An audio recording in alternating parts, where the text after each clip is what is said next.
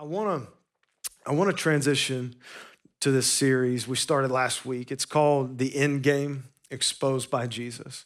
And the heart of this series is to look at the detailed teachings that Jesus gives us and that exist throughout Scripture that teach us and show us about the end of time, that show us the direction things will go. And I want to pray really fast, and I want our hearts to be aligned in this, that the Lord will teach us the truth, but that it will create passion in us and not fear, anxiety. And so last week, we started this series and we were overwhelmed. You guys about got mauled to death in the foyer in between services. There was just a significant amount of excitement about the series and what God was doing. And there we got flooded with messages and questions and encouragement and just all kinds of stuff. But there were a few people who were honest and said, listen, I felt last week so much, and it's kind of created anxiety in me and a fear in me, and to think about the end and to think about things like this. And so, listen, I want to be honest with you. This world is a dark, crazy, sin-filled world. There's darkness in this world. There are a significant amount of things to fear, but none of those things are greater than the God that we serve. And in fact, God says, his word says that he who is in us is greater than he who is in the world. And so I would encourage all of us, if you feel that fear rising up or that anxiety rising up, let that be the thing that triggers you to run to God in the presence of God. And that's the prayer I'm going to pray really fast as we get into the second message of the series, that the Lord will speak to us and teach us and create a passion in us and not a fear. But if that fear rises up, because it's real and I know that, let that fear drive you to the feet of Jesus and nowhere else. Amen? All right, so let's pray that prayer together. Father God, I just come before you, Lord. I'm so thankful for your word, for your teaching, God, for your spirit that is in us. I'm so thankful, Lord, that all of our sins have been forgiven by your finished work on the cross, God, and that we can come fully confident to you, Lord, this morning, that we can come knowing that every battle that needed to be won has already been won, God, and that there is nothing in this world that we should fear, God. And I pray, Lord, that as we go through this series and we look at these teachings and we look at the power that exists in your scripture, Lord, that your spirit would take this truth and it would create a passion in us for you and an awareness of the times that we're living in, Father. And I pray, Lord, that it would drive out any fear, God. You did not give us a spirit of fear, Father God. You gave us a spirit greater than fear that would drive out all other fear. And I pray, Lord, let that be done this morning, God. I pray, Lord, for everybody in this room, for everybody at home, everybody at House Church, Lord God, that you would speak to us, that you would teach us, that you would lead us, God, that you would open up our minds, Lord, to understand your scripture this morning. In your holy name, amen. So I'm gonna just go. Today's gonna be a little different. I'm gonna teach this morning, and I'm gonna teach kind of quick. I did not really get to finish in the first service, and I don't expect this service to be any different. The heart of the message today, and the heart of every message through this series, is to look at these key events and these key atmospheric thought processes that Jesus gives us in Matthew 24. And in a few of these, there's a lot of information like the one today. And so I want to tell you ahead of time, if you're a note taker, don't take any notes. Don't try to keep up with me this morning. Just lay it down, okay? For all the non-note takers, just say amen. I hear you. Okay. And I would deeply encourage you to listen to this message more than once or twice even, because I want to make sure that we hit the most important parts. And if I don't finish, I will release a podcast this week that will finish it out. And so we won't be worried about that. But I want to drive this. Last week we started this series on the end times. We started this series called The End Game Exposed by Jesus by looking at the paradigm that Jesus gives us in Matthew 24. And if you haven't listened to that message, I highly encourage you to go back and listen to that message. But the heart of that answer, the heart of what Jesus gives us, his perspective and his paradigm on the end times, he says it's going to be a series of things that's going to create an atmosphere in this world. He said there's going to be an atmosphere that's going to be created by the enemy and by the spirit of the Antichrist, and that this atmosphere is going to, there's going to be a few key things in it. It's going to be false teachers, false prophets who are going to lead many astray. There's going to be a hatred for Israel that shows up. There's going to be a hatred for Jesus followers, for Christians. There's going to be wars and rumors of wars. There's going to be natural disasters like earthquakes and famines and plagues and pestilence. And if you combine all of Scripture, you see that kind of all across the board. And that there's just going to be an overall intensity and difficulty. But what Jesus says, and this is the key word in here, he says, but the end is still to come. This is what he tells the disciples in Matthew 24. He says these things, and even tells the disciples, you will experience these things in your lifetime. He says these things are the beginning of birth pains. This atmosphere is the beginning of birth pains. And what Jesus teaches us is that this atmosphere that is created by the work of Satan instantly in this moment is going to intensify over time. Just like real birth pains, there's going to be great seasons of massive difficulty. They're going to kind of pan off, seasons of rest, and then it's going to rise up again. And then the closer and closer you get to the birth, it's just going to get insanity. And if anybody's ever seen a birth, that last few minutes are just chaos and pain and screaming for everybody in the room, including me. So, but the not comparing, don't send me any emails. Women have it tougher. I know that. You shouldn't have given us the apple. Read Genesis. Your fault, not mine. Just funny joke. Just kidding. But what Jesus has really given us is that over time, things are going to so greatly intensify till right before the birth or the second coming of Christ, there's going to be this, what the Bible calls the Great Tribulation, where it's just insanity. The difficulty and the intensity is crazy beyond what we could truly imagine. And he said, but this atmosphere begins now right after his ascension, and it goes all the way, increases to that. There are several key events and things that take place prior to the tribulation that mostly get ignored when it comes to teaching of the end times. And so I don't want to ignore these things. I want to look at these things because they're deeply powerful and they highly affect our lives. And the first one that I want to look at today, Jesus introduces in that Matthew 24 teaching. And I want to remind you guys, we read this last week, but I want to remind you what he says in Matthew 24:10, as he's creating this atmosphere, he's talking about this atmosphere. And he says that at that time, he says there's going to be a time in history. And if you read the whole scripture, he times this right before the Antichrist is revealed. And so this is something that seems to happen prior to the tribulation. And this is what he says. At that time, many will fall away and will betray and hate one another. And many false prophets will arise and mislead many.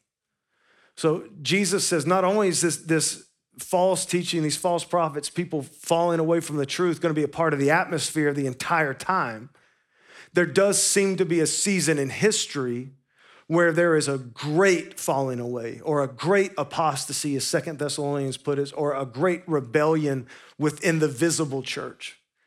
And that event is what I want to talk about today. That event is what I want to look at in Scripture, because Scripture actually gives us very distinct detail about this rebellion in the visible church, this great apostasy. And all apostasy means is that you no longer stand with Christ. You abandon the faith. You walk away from Jesus.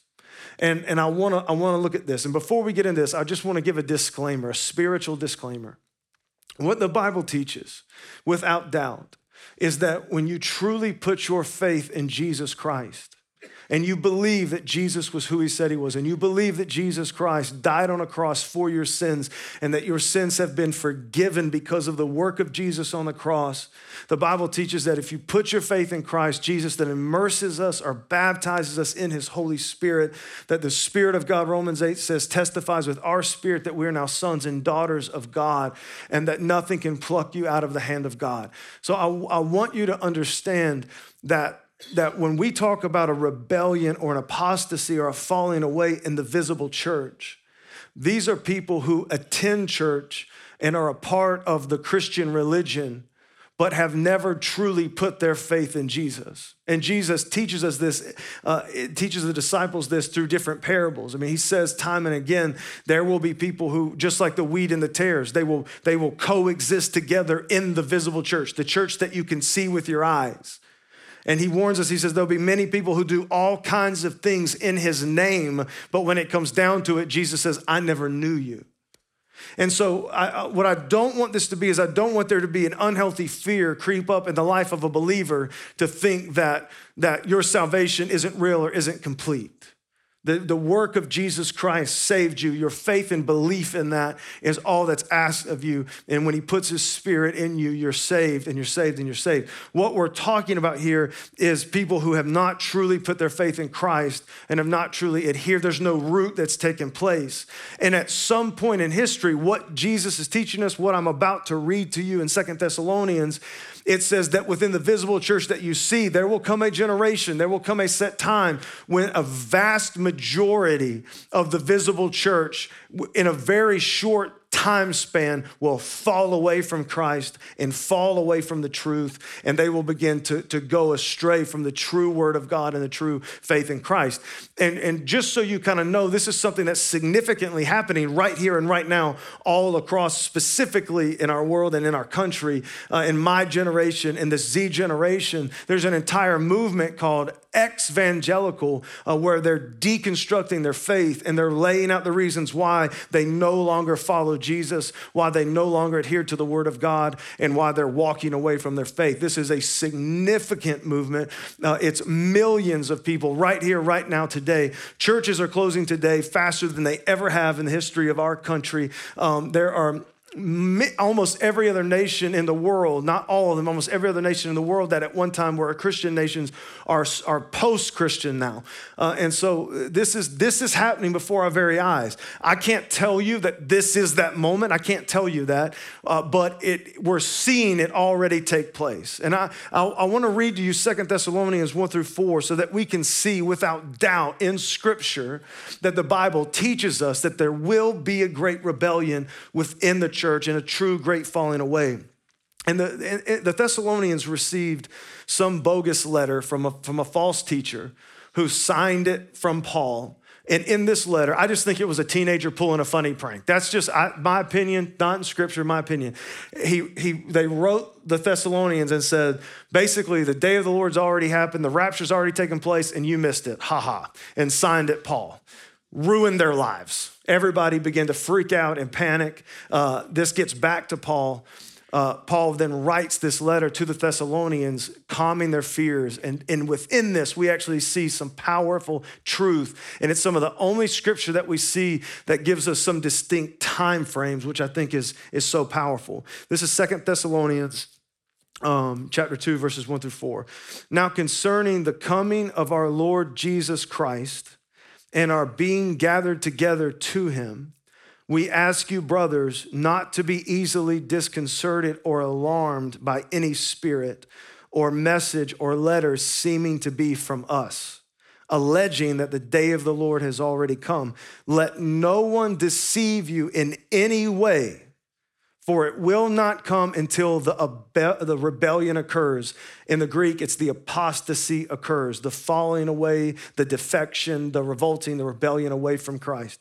For it will not come until the rebellion occurs and the man of lawlessness, the son of destruction, is revealed. This is the Antichrist. When he's revealed, he will oppose and exalt himself above every so-called God or object of worship. So he will seat himself in the temple of God, proclaiming himself to be God. This gives it in the same timing that Jesus gives it in Matthew 24, that there is a falling away. There's a lot of false prophets and teachers and people will rise up that will lead many astray. Many will fall away. And then the Antichrist is revealed, the abomination of desolation Jesus mentions after this. Here it also says that this rebellion, this apostasy will occur sometime before the revealing of the Antichrist. Revelation teaches the same thing. And so what I want you to know is that this falling away, people falling away from the faith, falling away from Jesus, publicly just walking away from the truth, in a vast sum is something that is taught very clearly, and it seems to be prior to the revealing of the Antichrist in all three Scriptures where this is taught. And it almost paints the picture that this falling away paves the way for the Antichrist to be revealed in the last days. And so this could happen days before, months before, years before, we don't know. We could be experiencing the beginning of it right here and right now. But Jesus says this is a part of the atmosphere. And so what I want us to do this morning is I want us to look at in Scripture, because there's warning after warning after warning about in the last days and at later times, people will fall away. And it actually gives us the reasons why people will fall away, why people who will walk away from the visible church. And I want us to look at that this morning. And there's a lot in this. There's a lot. But I want you to just listen and let the Spirit of God teach you His word. And I want you to see there is a pattern in each one of the things. There's five things. I'll probably only be able to get to three today, but they're the three that's the most important. And I want you to see if you can pick up a pattern of connection between all of these things. The first one, five reasons the falling away happens before the tribulation. People will believe, number one, people will believe the lies of deceiving spirits. So I'm going to read this warning in 1 Timothy 4, 1 through 2. Now the Spirit expressly states that in later times, some will abandon the faith to follow deceitful spirits and the teaching of demons, influenced by the hypocrisy of liars whose conscience are seared with a hot iron. So they give us, and this is such unique language. Nowhere else does it say the Spirit expressly states. This means that the Spirit of God, in a very dramatic way, in a very clear way, expressed to the early church, expressed to Paul, expressed to the disciples, that there would come a time when people would abandon the faith specifically to follow deceiving spirits and the doctrine or the teaching of demons, which are two different things. And I want to talk about those two things. The first one is deceiving spirits. Now, this is not false teaching. This is not a false religion. That's what a teaching of demons is, or a doctrine of demons is. To follow a deceiving spirit, this is just to hear the deception or lies that come from the enemy or that come from evil spirits. Now, I know that this is not something that you just sit around, and talk about as a family. Like, I know your kid doesn't stop watching Blippi for 5 seconds and walks in there and says, Mom, talk to me about the deception of hell and evil spirits. That's not something that we just talk about on an everyday basis. But I want you to understand that the Bible warns us time and time again that there is a very, very real wickedness that exists in this world, that the demonic world is real, that evil spirits are real, and that they work overtime to deceive us. I want to also point this out. There's this weird kind of addiction and teaching about demons that have kind of shown up in the last 20, 30 years, and it's taken a lot of people down a really dark path outside of Scripture, I might add. But I just want to tell you this, and I know this may upset some people, but there's not one single teaching in the Bible that says, this is how you don't get possessed by a demon. It's not in there anywhere. This is how you don't get oppressed by a demon. It's not in there. There's not even teaching on this is how you cast the demon out. That's not in there. And all of the dark direction that people take demonology, almost none of it's actually in Scripture. The warning that we actually receive in Scripture is to warn you of the lies, the deception, the teaching, and the doctrine and the philosophy of demons. This is the warning that the Scripture actually gives us, to be very aware that the way that the enemy wants to get into your life is through deception, through lies that you believe, through false teaching. If he can get you in your mind and plant a lie in your mind like a stronghold, that will dictate the direction that your life goes. He does not have to possess you. He does not have to oppress you. None of that stuff have to happen. If he can control the way you think, and if he can convince you and paint your perspective of reality with lies that exist outside of Scripture, then that's the direction your life will go. Even in Corinthians, when Paul talks about having powerful spiritual weapons to tear down strongholds, everybody wants to get all excited about that Scripture and be like, we're tearing down strongholds of lies and blah, blah, blah. That teaching, listen, has nothing to do with the possession of demons. It has nothing to do with anything. What it literally says there, it says that this stronghold in your mind, it is knowledge that lifts itself up against the truth of God. The thing that I need you to understand is what we are warned about in Scripture over and over and over again is that demons in this evil, wicked, spiritual world are laying out lies, deceptions, and teachings. And that if you pick these lies, deceptions, and teachings up and you believe them and you adhere to them and you heed them, it will cause you to abandon the faith of Jesus and to walk in a different direction.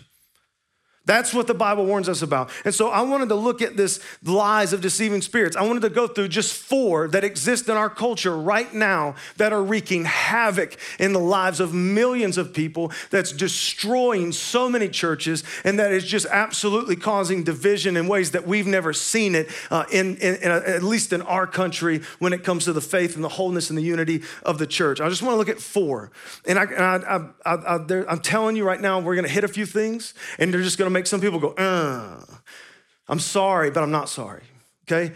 I want you to hear this. I want you to hear the lies of the enemy, and then I want to show you the truth in Scripture, and you will see once we get through this how damaging these things are to society, to culture, and why this is leading so many people astray from Christ. The first lie, and I think the greatest lie right now that is being given to the people that I believe originates in hell from evil spirits is this. Gender is a cultural construct. Male and females aren't real. That there's no such thing as men or women. And that because of that, little boys can actually be born in the bodies of little girls, and little girls can actually be born in the bodies of little boys. And you can come to this when you're 4 or 5 years old, and you can come to believe this, and you can take hormone blockers, and you can have surgery, and you actually can become who you truly are in your mind. That there are doctors, teachers, coaches, counselors, therapists, millions of people who believe this lie, and it's ruining, destroying millions of people's lives. And an entire generation is holding on to it. This is one of the most dominant reasons the younger Z generation's walking away from Scripture and walking away from the Bible, because they've been taught at such a young age that their non-binary exists, that there is no boy, there is no girl, that there's up to 127 different gender roles now, and that this is that biology means nothing, and all of this stuff. These are lies from Satan himself. This is literally what he's talking about, following deceiving spirits. This is a lie, and I want you to hear the truth. Genesis 1:27. So God created man in his own image. In the image of God, he created him. Male and female, he created them. The enemy wants to do everything in his power to twist every single word that exists in Scripture. There's not one sentence in this entire book that he is not going to chase after to twist and to distort and to deceive. Because this attack, I want you to understand, if he can get you to believe that there is no male and female, then he can attack the very image of God on this earth, which is you and me. And when he gets you at the young age to start taking hormone blockers to mess you up and go through surgery to cut your body and destroy your body and to drastically alter and change the direction of your life. And he can get people who are supposed to love you and care for you and tell you the truth. When you're 4, 5, 6, 7, 8 years old, my son still holds on to gnomes because he thinks they move in the middle of the night. He's not old enough to make lifelong decisions about this. These are deceptions from the enemy that he's using to attack God, the Word of God, the image of God, and literally your physical bodies. These are lies, wickedness from hell that exist and are taking over our world right here as we speak. When the Bible says deceiving spirits, this is what they're talking about. This is what the warning is. I want to go to the second one. There is no creator, no intelligent designer. Everything is random. All right, you may not realize this, but the belief that there is no God or is no designer of this world is really a brand new thing in terms of history. This only showed up in the last 100 to 125 years. It took thousands of years for us to become so stupid that we quit believing in God.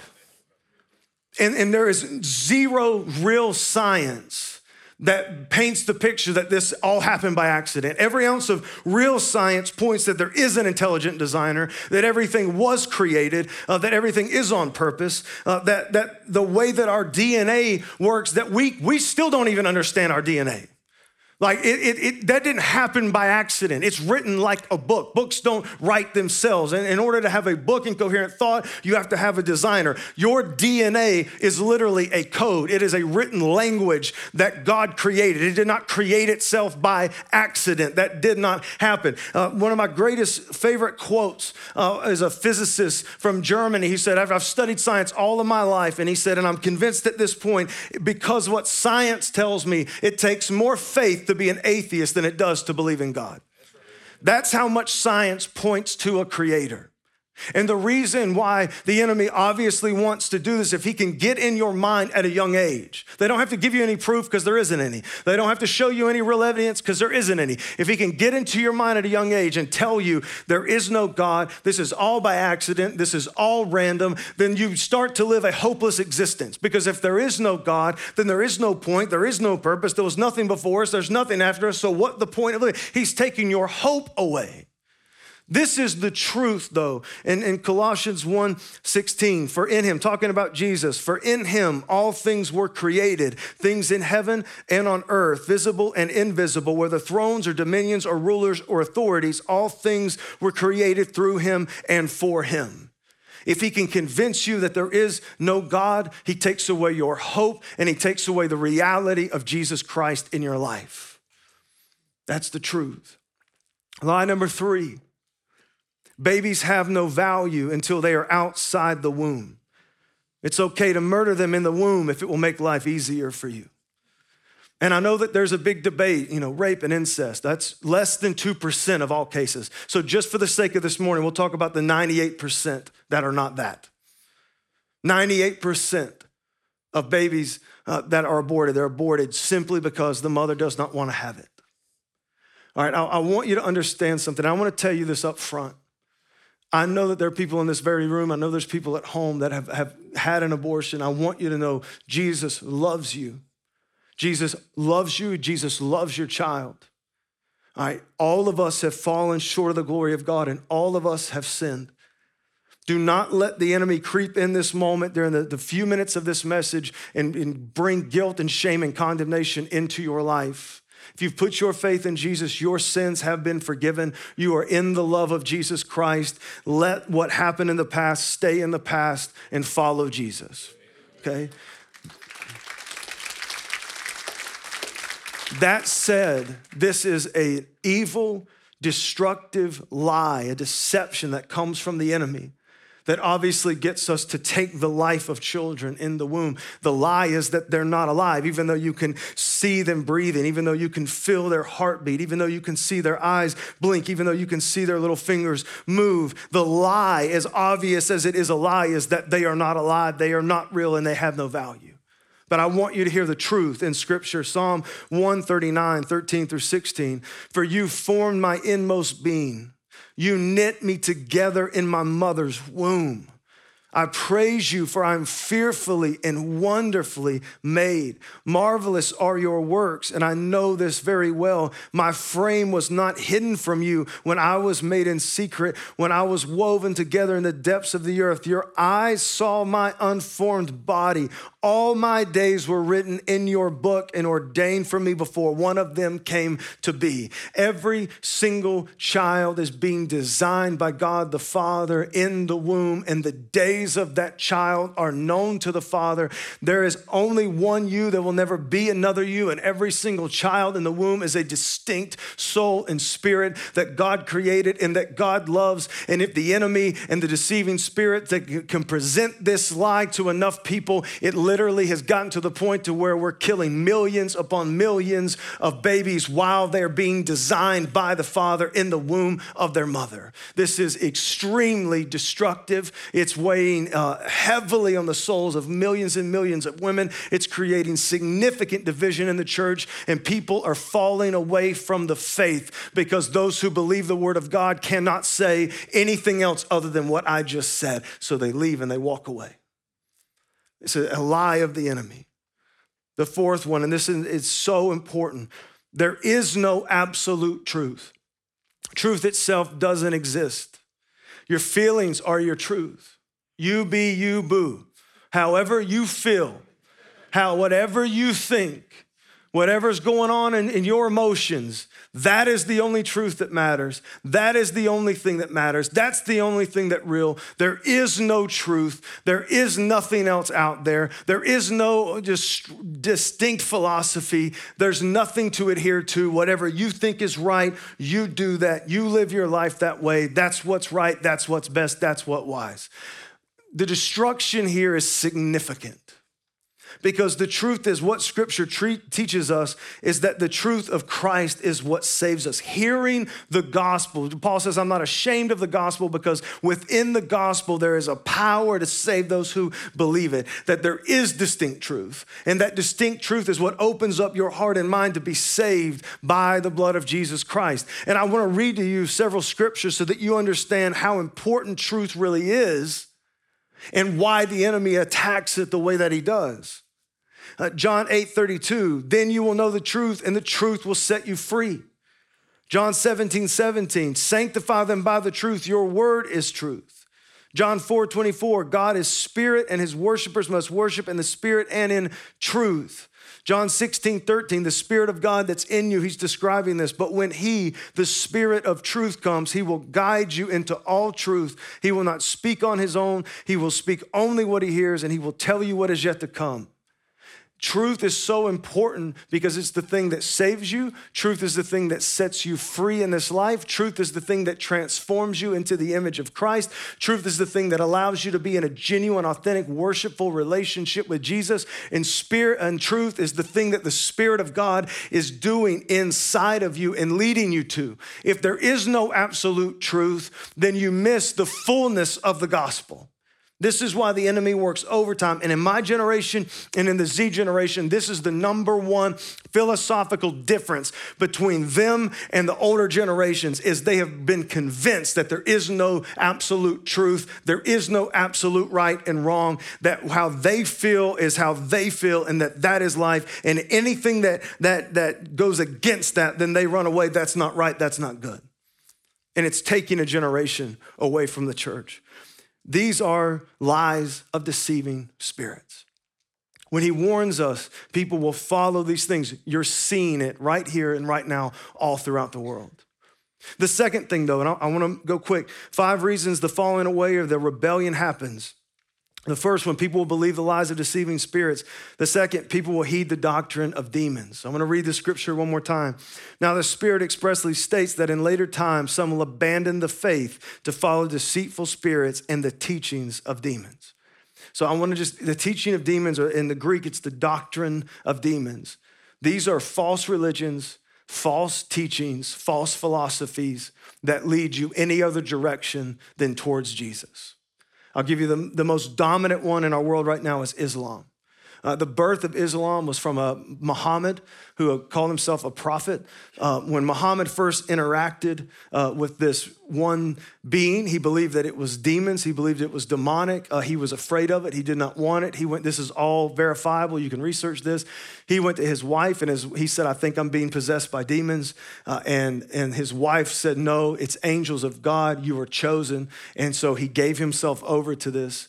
The information and the knowledge and the teaching that he was received from, by his own words, this demon became what we know now as the Nation of Islam.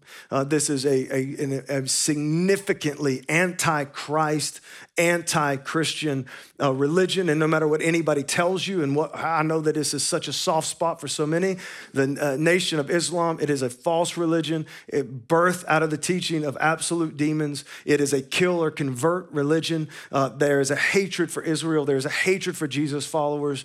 And if you ever actually read through the Quran, which I don't recommend, but if you ever actually read through the Quran and you do the research, there is significant violence. There is a world takeover mentality. That is their religion. No matter what anybody else presents to you, that is their religion. It's always been their religion, and that's what it is. It's the fastest growing, and it is now the largest religion in the world. And that is a true teaching of demons. And I believe that beyond the shadow of a doubt.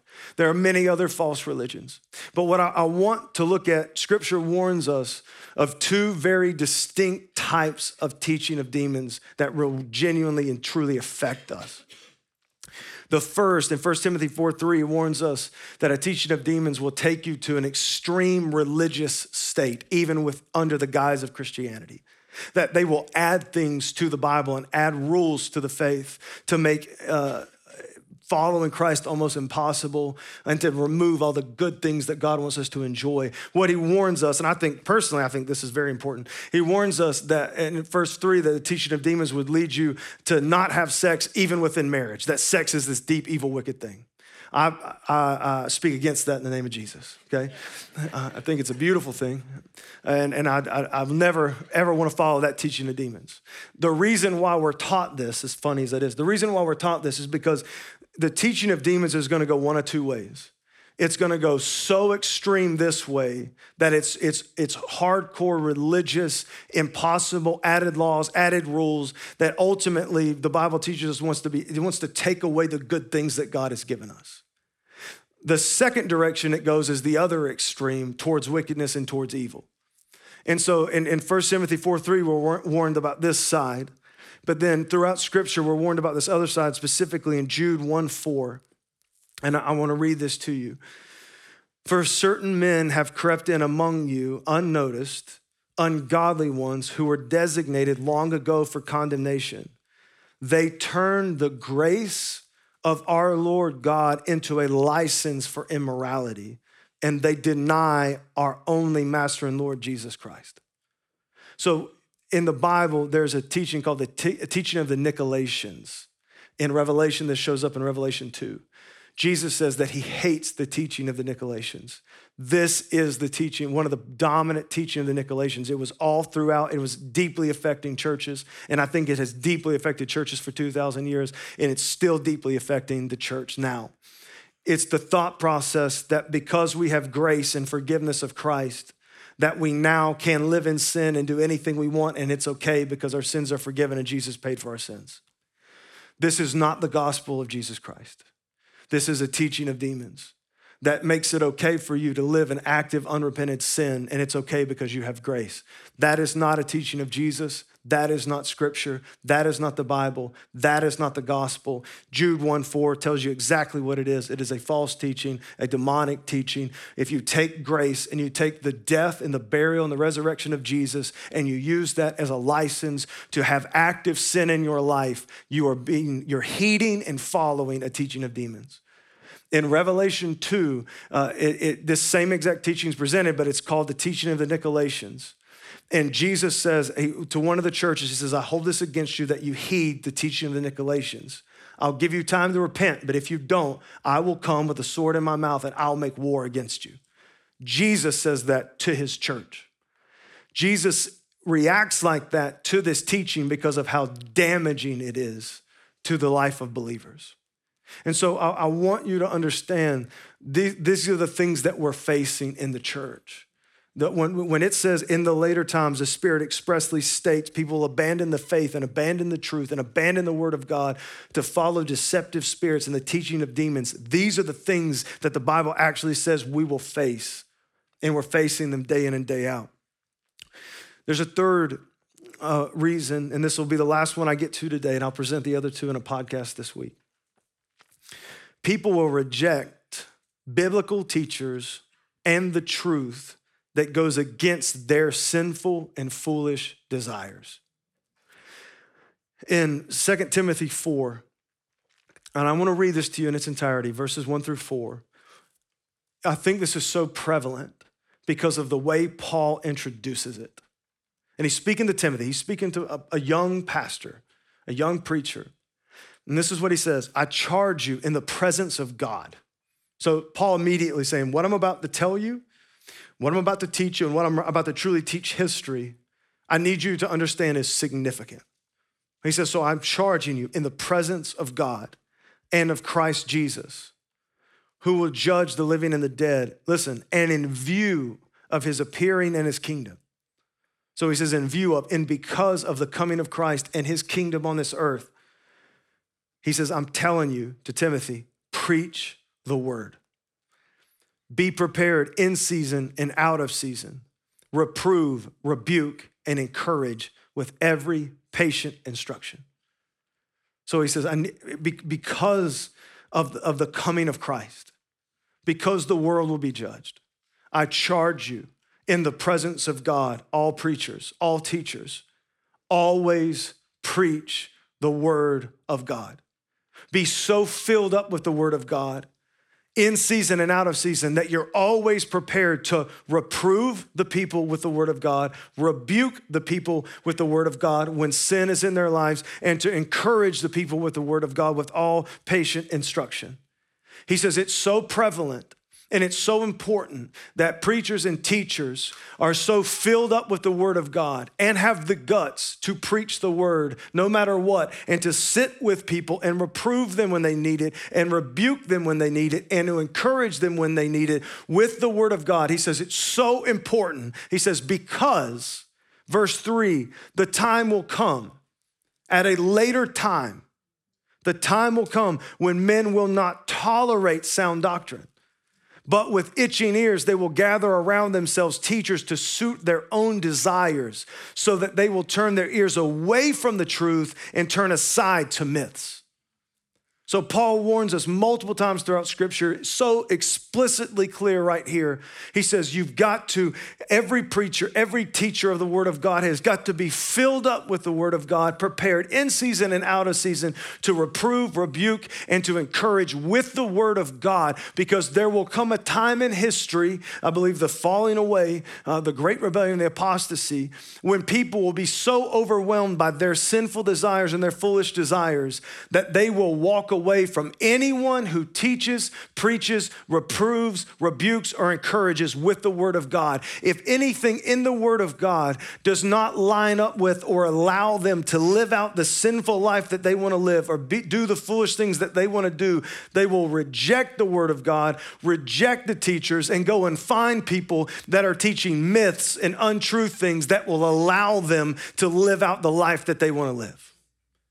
We see this all over the church right now, all over the country, in every denomination. There are entire denominations splitting off from other denominations so that they can leave those who are teaching the truth and be able to ordain and bring in people who are living in active sin and teach alternate things to Scripture because they don't want to be connected. There are people who are teaching from the stage of mega churches in this country to unhitch themselves from the word of God, that there are some, and I quote, there are some things in Scripture that were for the days of old but no longer apply here, so unhitch from those things and just go this direction. This is false teaching. This is literally what he said would happen in the last days. There will be people so in love with themselves, so overwhelmed by their own sinful desires, that when it comes to their sinful desires and their foolish desires compared to the word of God, they will reject, leave, and walk away from anyone who teaches the word of God truly and for real. That is what we're seeing right now at this mass exodus from the church. And I want you to understand me and the calling that I have on my life. I will stand before Jesus one day, and I will be held accountable for how I handled his word. And the command that I have is to preach the word of God and to be prepared in season and out of season to reprove you, to rebuke you, and to encourage you with the word of God. That's what I'm gonna do, because I don't wanna offend you for offense sake, but one day I will stand before the throne of Jesus Christ and I will be held accountable for how I did that. And if you leave the church because of truth, I love you, but I'm okay with that. We have got to be a people who understand the season of history that we're living in. And it may seem like I preach three different things right here. They're all the same thing in reality. They're all connected to what? The word of God. Why are people following deceitful spirits? And what did I use to call them out and to isolate them as lies? The word of God. Why are people heeding these doctrine of demons, these teaching of demons, and what gives us the truth? The word of God. What are people wondering from here? They're walking away and laying down the word of God.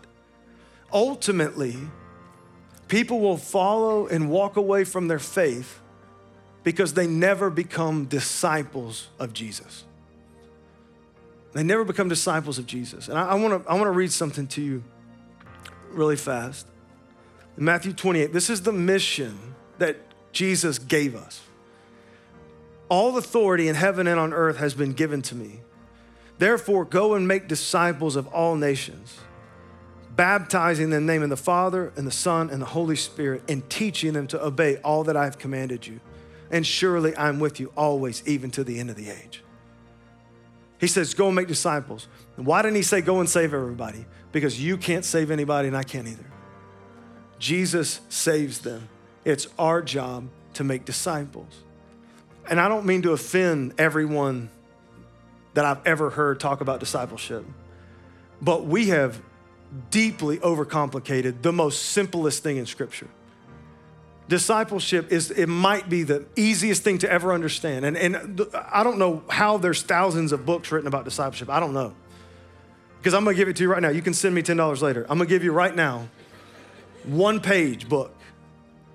A disciple is a learner. That's it. That's it. Ball game. A disciple is a learner. To be a disciple of Jesus is to do exactly what the disciples did. Jesus, I'm gonna follow you around. I'm gonna listen to the things that you say. I'm gonna hear the teachings that you give. I'm gonna believe and accept them. I'm gonna watch the way that you live your life. Jesus, I want you to be the one to teach me about life. Jesus, I want you to be the one that teaches me about right and wrong. Jesus, I want whatever your philosophy on life is, that's what I want my philosophy on life to be. Jesus, whatever your perspective of marriage is, that's what I want my perspective to be. Jesus, I want your perspective on any and everything that you can teach me, and then I want to hear it, listen, and obey it and bring it into my life. That's what a disciple is. That's it. That's it. That's all a disciple is. The reason that there will be a significant amount of people in the visible church fall away is because they never made that distinct clarity in their heart. They never truly put their faith in Jesus and believed, Jesus, you are the Lord of lords, you are the King of kings. You died on a cross for my sins, and I put my faith in you and I believe you. And because I believe you, I'm gonna listen to everything you say and I'm gonna strive to put that in my life. And that's the way I want to live my life. I want to live my life following you. Here's the cold reality. Every single person alive right now, you have picked someone or something to follow. You've picked something or someone to listen to. You've picked something or someone to tell you what life is about, to tell you how things should go, to share their perspective. And all I'm telling you this morning is that if you believe in Jesus Christ, then the only thing that needs to tell you about life is Jesus and the words of Christ in this book, and adhere to this. I believe without doubt we are seeing a massive falling away right now before our very eyes. There is so much deception out there, so much false teaching, so much mysticism, so many preachers and teachers that memorize the word but have no idea what it actually means. This is why it's so important that you have a daily relationship with this word. I cannot be your relationship with the word of God. You have to know this word. You have to hold on to this word and read this word and study this word. And the Bible promises you that if you open it up and you begin to read it, the Spirit of God will teach you. In fact, in 1 John, 2 John, 3 John, John teaches us that the only teacher you ever really need is the Holy Spirit. And I can promise you the Holy Spirit will teach you far better than I or any other preacher ever could. We have to be a people of the word. If we are not a people of the word, we will by nature become a people of mysticism and false religion. We have to have the word of God in our life.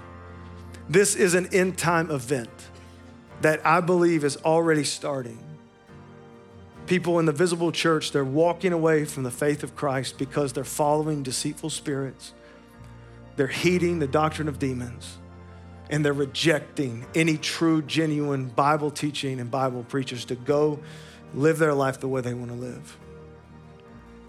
So I put before you this day, life or death, I'm begging you, choose Jesus, choose the way of life. Amen.